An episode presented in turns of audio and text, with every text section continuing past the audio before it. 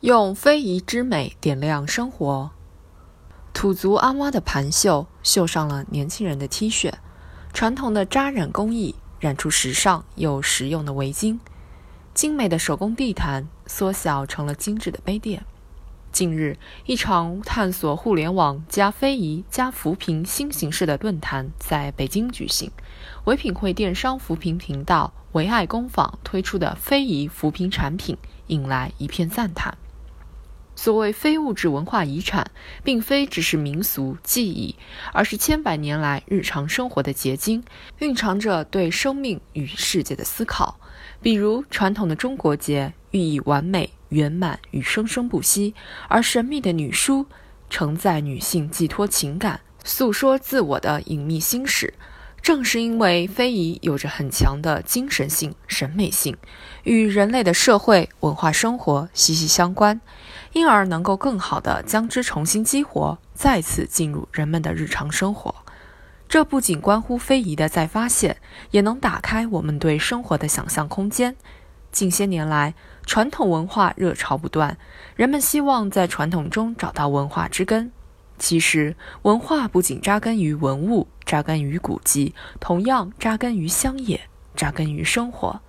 那些灵巧之手、灵秀之心的创作，那些沉淀着生活智慧、传统认知的工艺，若能有机地融入现代生活，也能给人思接千载、神游八荒的感受，让生活被非遗之美点亮。而从保护的角度看，也唯有这样，才能让非遗从遗产变成财产。要知道，再美的蝴蝶标本，也不如翩翩起舞的蝴蝶美。保护非遗，不仅是把这些技艺做成标本，让它们重新进入生活的语境，在日常中绽放光华，才是最好的保护。仅云南一省就有六十四个支系的不同民族服饰五百多种，民族的就是世界的。将这些丰富的形态融入现代时装，无疑能让非遗活起来，更活起来。如果能做到这一步，非遗就不仅是精神财富，而且也可以成为物质财富。毋庸讳言，很多非遗的传承者还处于相对困难的生活状态中，尤其是在边远的山区、牧区和少数民族地区。现实中，如唯爱工坊这样的模式，也正在探索非遗与商业的对接，用唤醒、激活、赋能、服务四部曲，为非遗注入商业价值，构建出造血式品扶贫的长效机制，为精准扶贫找到一条颇有特色之路。然而，非遗既已是遗产，也证明其与现代生活还有距离。如何缩小这个距离？正是应该着力之处，其中关键正在于转化。正如习近平总书记所说，对于优秀传统文化，需要做好创造性转化与创新性发展，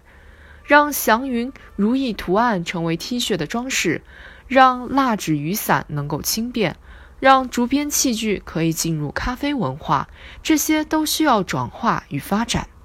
而我们能做的，就是让更多热爱文化、擅长设计、懂得市场的人走进非遗，把那些藏于深山、失落山野的非遗用起来，在传统与现代、乡村与城市、文化与市场的对接中，更好地用生活唤醒非遗，用非遗点亮生活。一片土地的历史，就是在它之上的人民的历史，而一片土地上的文化。也是在它之上的人民的文化。当我们让这些在岁月深处闪耀的非遗成为现代生活的滋养，就一定能在对器物之美、工艺之美、匠心之美的重新发现中，涵养出更深厚的文化自信。